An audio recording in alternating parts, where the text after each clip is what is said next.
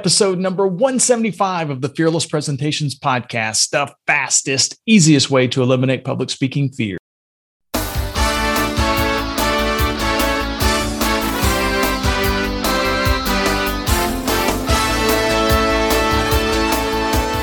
Want to absolutely eliminate public speaking fear? This podcast is the answer. Here's the guy who literally wrote the book on fearless presentations, Doug Staneart.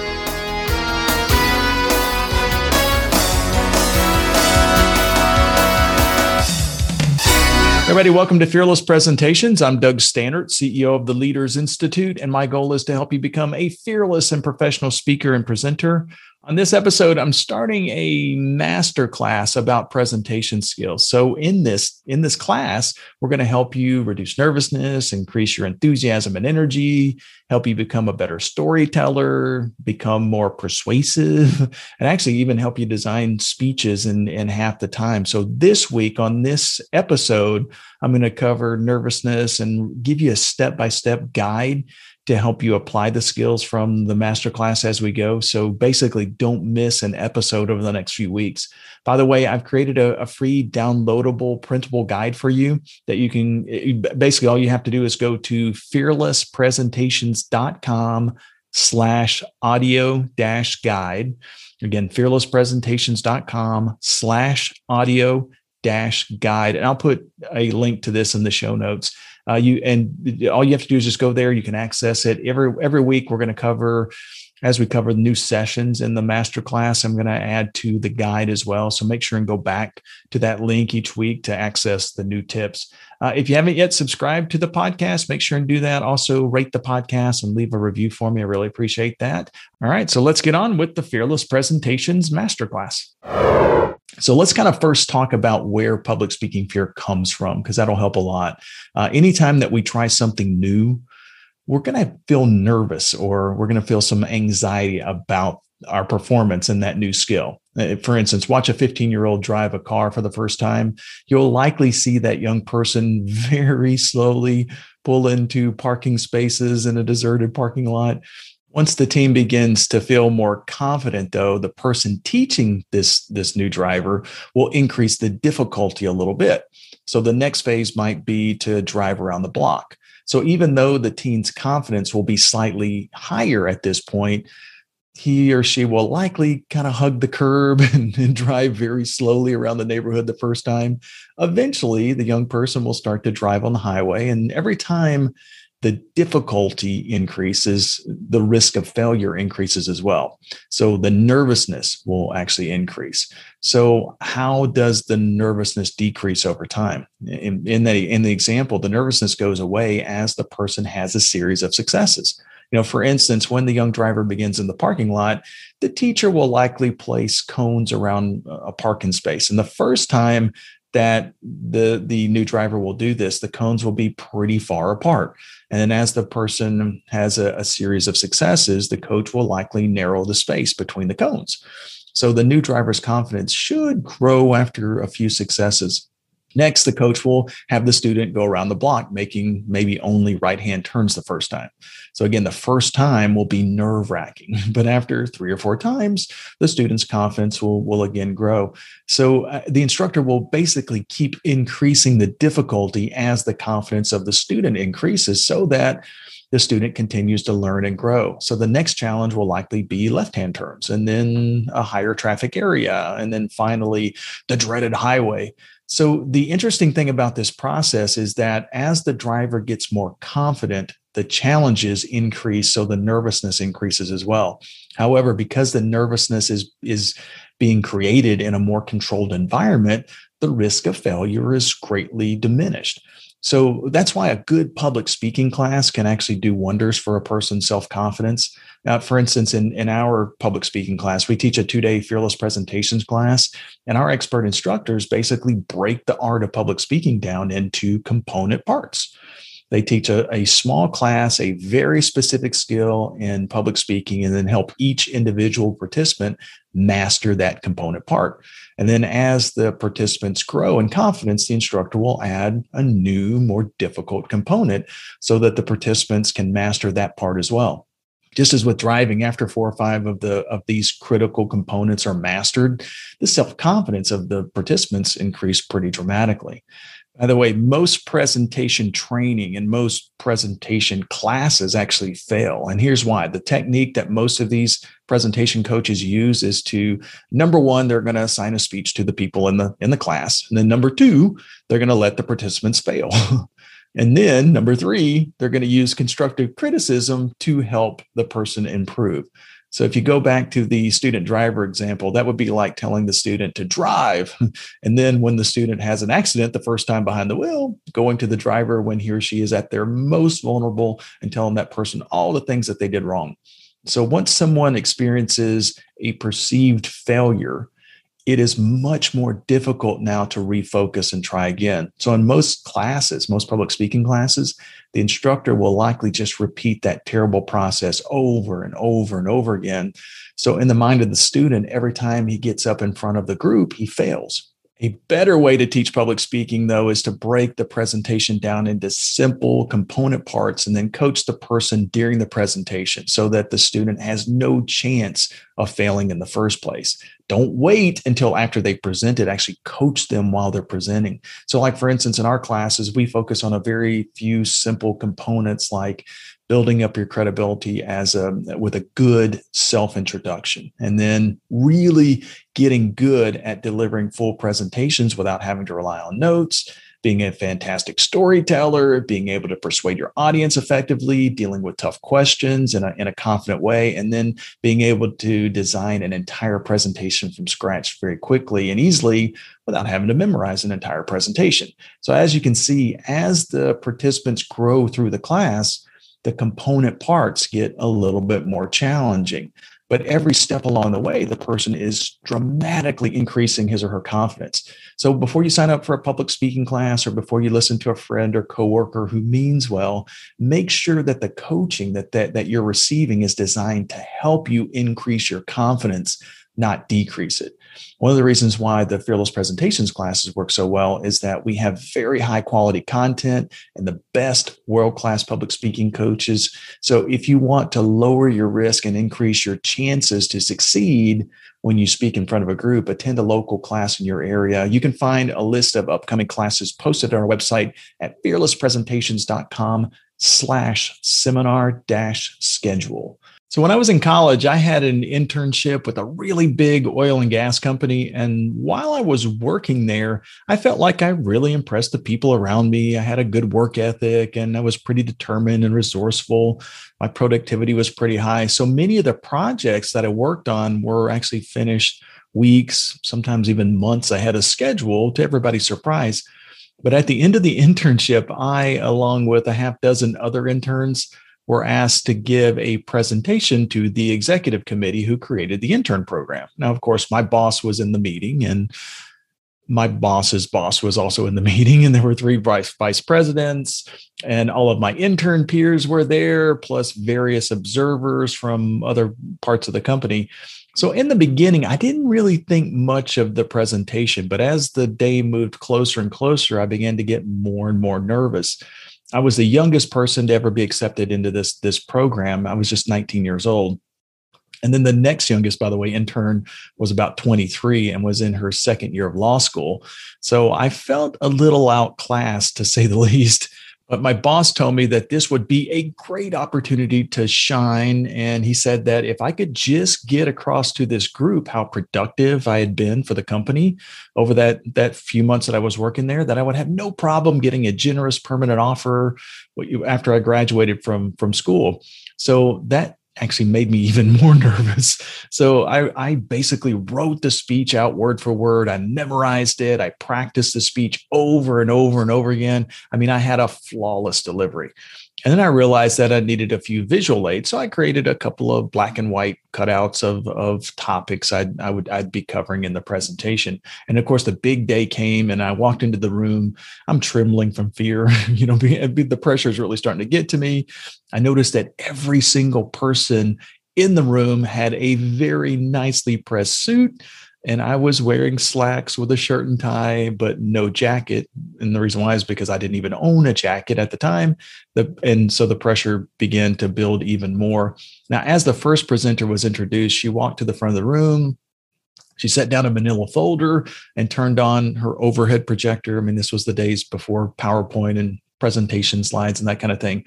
But um, she put up this beautiful color filled slide um, and I, at the time i'm thinking holy cow she went to marketing and got some of the color printed things which we didn't have in our office. You had to actually request those as a as a special project back then but I, I, didn't think of that. Oh my God, I should have thought of that, right?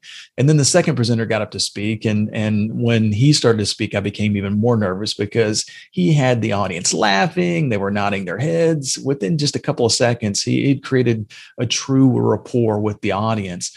And I started thinking at that point that, oh my God, I don't have any jokes in my presentation. And I couldn't see anybody, how anybody would be nodding in agreement with me because I was just prepared to recite a bunch of facts about what I'd done for the summer. And of course, now my stomach is really churning and it was my turn. So as the director called my name and I stood and moved my hands to pick up my notes, when I did that, the napkin that my hand was resting on basically came with me. It was attached as a result of the sweat that seemed to be pouring from my palms at that point and as I peeled it off, I picked I picked up my notes and and I could see the pages shaking in my hand. I just prayed that the people in the audience couldn't see it. As I spoke my first sentence, I could feel the beads of sweat on my forehead. So I, I pulled the sleeve of my white shirt across my brow. And a few seconds later, I used the other sleeve and continued alternating them throughout the presentation and I talk pretty fast anyway, but when I get nervous, I talk really, really, really fast. In fact, so fast it's really, really hard to keep up. And I gave my entire 15 minute speech in less than five minutes. And I said every single word. I didn't forget anything, by the way. And as I looked into the faces of the audience members, no one was nodding. In fact, most people just had kind of a blank look of confusion. And when I when I sat down, there was just utter silence in the room. And the director called for a break. And, and I looked at my sleeves and they were soaked to my skin. I was so embarrassed that I wanted to just kind of crawl under the table and and and die. I mean, I would I just had been happy if if I didn't have to face anybody in that room at that point. If I could have walked out of that room and never laid eyes upon any of those people again, I would have gladly done that. And then about 7 months later when the intern committee came to from this company actually came back to my school, my advisor pulled me aside and he told me that they had actually told him that they would not be extending an offer to me at that point. And i was crushed. I mean i'd never failed this badly at anything in my life. And and i tell you that story by the way so that you can see that if i can become a good enough speaker that people actually pay me to speak to them then anybody can do this. So as a result of that failure by the way for the next few years when i had an opportunity to present to a group I, I, began to either defer to somebody else or or make excuses to kind of get out of speaking. And during that time, I learned a valuable lesson. And, and that lesson is that right or wrong, people form a perception of our competence based on how confidently we are when pre- we present ourselves. So uh, let me give an example. So let's say that you've got a pain in your side and you go see a doctor about it. And the doctor looks at you and he says um well um you know you might um hmm, have to have your um appendix um taken out maybe? I mean, how competent are you going to feel about that doctor's ability to treat you? Or even worse, let's say the doctor says all the right things, but as he looks over your chart, you notice that his hands are shaking it doesn't really matter how many degrees this person has or how many initials that doctor has after his or her last name. I mean, you're probably going to want to to get a second opinion. You're probably going to question that doctor's competency. And that's exactly what happened to me during that first presentation. I realized that even though I had been a respected and valued employee for that company, the negative perception that was formed about me during my presentation counteracted pretty much all of the goodwill that I'd, I'd previously developed with the with the folks that I'd worked with, and I vowed that that same thing would never ever ever happen to me again. So I was going to do whatever I had to do to make sure that the next time that I gave a presentation, I would give the audience a true representation of my abilities. So the problem that I had was that I didn't know where to start. where do you go to become a better speaker? So the first thing that I did was I joined a Toastmasters group so the people who attended the club that I joined were they were fantastic people, by the way. In fact, I still there were a couple of them that I still keep in touch with. I, I, still consider them to be friends today. But as I watched each one of those people present, I noticed even the most senior members were not really the most captivating speakers, right? They weren't the kind of speaker that I wanted to become. And in fact, most of the talks that I heard were not very compelling at all. Most were pretty boring. So I began to ask some of the members how long it had taken them to get to the level that they were at in, in the group. And the first I talked to said about 15 years. Now, I was shocked. you know, first, I, I, I, knew I didn't want to spend the next 15 years struggling with this. I, I knew that. And besides, after 15 years of, of practice, the guy still wasn't a great speaker. So it reminded me of, of actually the first time I took up golf.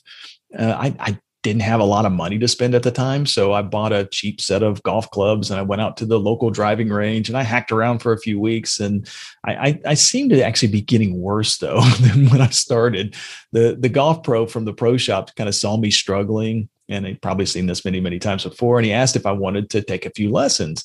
And I told him that I had more time than money. So I, I just kind of keep practicing on my own for a little while and I and I said something to him that it's kind of a common phrase that you'll hear a lot. I said, "Well, you know what they say, practice makes perfect." And he smiled. He actually laughed, right? He smiled and he replied, "Well, they're wrong because practice does not make perfect." He said, "Practice makes permanent." He said, "If you practice a bad golf swing over and over again, then you're going to get really, really good at a bad golf swing." And when you come to me later it's just going to take that much longer to break your bad habits.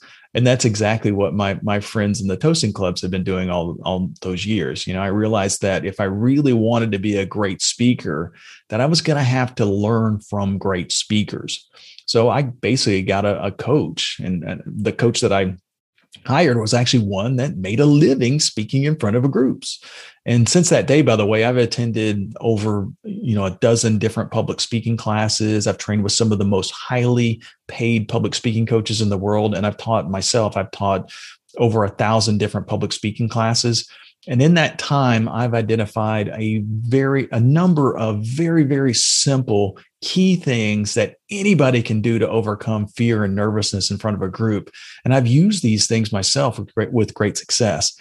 So over the last 10 years of my public speaking classes, I've, I've watched the confidence of thousands of people grow and develop and, and really in a matter of minutes as a result of using some of these simple techniques. So basically, in this recording, you're going to find an outline of the tips and techniques that successful speakers use and they have used for centuries to create solid, polished first impressions and, and deliver dynamic, fearless presentations. So let's first kind of talk about public speaking fear and where it comes from. It, it's a universal fear, and, and, in fact, it's it's kind of funny. A, a, number of years ago, in an episode of Seinfeld, Jerry Seinfeld talked about a poll that had been conducted in which Americans said that their number one fear was the fear of public speaking, and the fear of death was actually number five. And so he made a joke out of it. He said that that you would that would mean that at a funeral, people are five times more likely to want to be in the casket than actually up giving the eulogy and get lots of big laughs. Some of the best humor, by the way, usually has an element of truth in it. So we can learn from this and in, in that when we feel nervous in front of a group, uh, you know, eh, basically we're normal. That's kind of a normal thing. Almost everybody feels that nervousness and anxiety. And in fact, the be- very best speakers are the ones who put that fear aside and perform anyway. So basically, what we're going to cover in this section are a few simple things that you can do to help you perform better in your next presentation and really ease some of that nervousness and anxiety. So, number one, you want to realize that a lot of the nervousness that ha- a lot of the things that happen to us when we get nervous, they don't actually show to the audience. In fact, most of the symptoms, the nervous butterflies in your stomach, the sweaty palms, the faster heart rate, all of those kind of things, they don't show to an audience. And if you if you set your notes down on a lectern, the audience most likely won't even be able to see your shaky hands. So just kind of keep that in mind. Number two, is about written material. You never, never, never, never, never, never, never, never, never, never, never, never, never, never, never, never, never, never, never. Did I say that enough times? That never write out a talk word for word unless absolute accuracy must be maintained, like in a legal situation or something like that. Otherwise, just make brief notes. Uh, a little spontaneity adds a tremendous amount of character to your talk. Written speeches are almost always boring when you because basically what you're going to try to do is you're going to try to read the text and it's much more difficult to make a connection with your audience when you're doing that. Number 3 is you'd never want to commit your entire presentation to memory. Never memorize a talk word for word because if you memorize a talk word for word, it can actually lead to more anxiety. It will actually make you more nervous. If something out of the ordinary happens, or if you lose your train of, of thought, um, then you're you're basically putting an extreme amount of pressure on yourself to get back into your presentation. So a better way to memorize your talk is to narrow your talk down to just a few key concepts, a few key points, commit those main ideas to memory, and then if during your presentation you have additional time, you can add additional details to the main ideas. And if time runs short, which oftentimes it does, you can rest assured that your main points will be delivered effectively. Tip number four is you want to show up early. You want to get an idea for the setting, mingle with your audience, and testing the equipment that's that you're going to be using. That way, if anything bad happens, you can fix it well before you actually start to speak. Tip number five is to take a few deep breaths when when many of us get nervous we tend to take more shallow breaths. We, we breathe more shallowly. Now this robs your brain of oxygen. It can actually create a negative reinforcing cycle. Because what happens is that we originally take a shallow breath out of nervousness and then we try to speak. Then somewhere along the way we realize that we're not going to be able to finish the sentence before we run out of air and then we speed up and that makes us even more nervous and our next breath is even more shallower and this cycle occurs. Basically all you have to do is just kind of pause take a deep breath and then continue and it'll basically kind of fix itself. Tip number six is you want to look for a friendly face. As you are approaching the front basically make eye contact with a few friendly faces in your audience. Smile and they'll probably smile back. Um, it will put both of you at ease Tip number seven is to drop your hands. Your hands and your gestures can add great impact to your delivery, but if you're not using your hands, just kind of drop them down to your side. It, it does feel kind of awkward at first. I'll kind of warn you there, but dropping your hands to your side is the most natural gesture that you can ever use. For instance, when you walk down the hallway at your office, do you cup your hands in front of you as you walk? Is it more natural to lock your hands behind you when you walk? You know, probably not. In most situations, it's natural to just kind of let your hands drop to your side. When you do this, it will allow you to look more purposeful when a gesture is actually needed. By the way, we're going to we're going to focus on this quite a bit in one of the latter sections. Tip number 8 is to speak on topics on which you are the expert. So one of the reasons toasting clubs and speech classes and things like that can actually make people more nervous is the topics that people tend to choose to speak on during one of these activities. A lot of times, these topics are not things that they know inside and out. And maybe they've just done a very little bit of research on them. So, if someone's going to ask you to present about a business topic, the main reason why they would ask you to do it is because you're the most qualified person to speak on that topic you're qualified because of your experience. Your delivery should be as casual as if your best friend came up to you and asked, Hey, how's your project going? You know, this will allow you to deliver your topic in a way that makes the audience feel as if you're, you're talking to each person directly. Tip number nine is to be excited about your topic. If you aren't excited or enthused about the topic that you're presenting on, then nobody else in your audience is going to be either. So if you give your audience energy, they're going to give energy back to you. And then finally, tip number 10 is to practice. And rather than practicing your presentation in front of a mirror, which by the way is a bad idea. When you do this, you're going to tend to find that you will nitpick every single thing that you do negative and and your audience is never going to do those kind of things by the way. Try practicing your delivery by using it in a conversation with a friend or or maybe a loved one. Hey, have I told you about the project I'm working on? Right? That kind of practice works a whole lot better. By the way, after training thousands of people to become better speakers, one thing that I know for sure is that everybody gets nervous when they present at least at times. uh, exceptional speakers basically just don't show it. In fact, in many cases, the great speakers will use that nervousness to their advantage. So basically, in the next section, we're going to show you actually how to use that nervousness to your advantage. So here's a, a, few action items, some things that you can do to help you reduce public speaking fear. One of the things that I would suggest that you do is make a list of the things that happen to your body when you personally get nervous. This is going to be different for different people. So it could be butterflies in your stomach, it could be the sweaty palms, it could be losing your train of thought, whatever those things are, put out the things that happen to you. And, and then once you kind of write those things down, basically determine which of those things will an audience actually be able to see. Those things that you just listed which what what of those things that you wrote down will the audience actually be able to see? For the ones that the audience will be able to see which of the 10 tips may help you reduce each of those items that you've listed above so remember that each of those 10 tips cannot help you until you actually apply them in an actual presentation and have a series of successes. So the following process can really help you as far as real world application goes. So number one, focus on one tip at a time in each of your upcoming presentations, focus on a simple tip. For instance, in your next presentation, get comfortable starting your presentation with your hands dropped to your side so that you can use more gestures. Once you get good at that, then focus on a different tip. Number two, one of the things that you can do is attend a public speaking class. Now, obviously, we teach the Fearless Presentations classes. They're in cities all over the world, and they help participants apply each of these tips in a, in a fairly step by step fashion. So if you want to master these tips quickly, then you can attend one of our classes. But really, just getting a coach and somebody who is a professional speaking coach can really help you apply these things in a much more effective way. So don't forget to download the free guide from my website, and we'll see you next week on the Fearless Presentations podcast.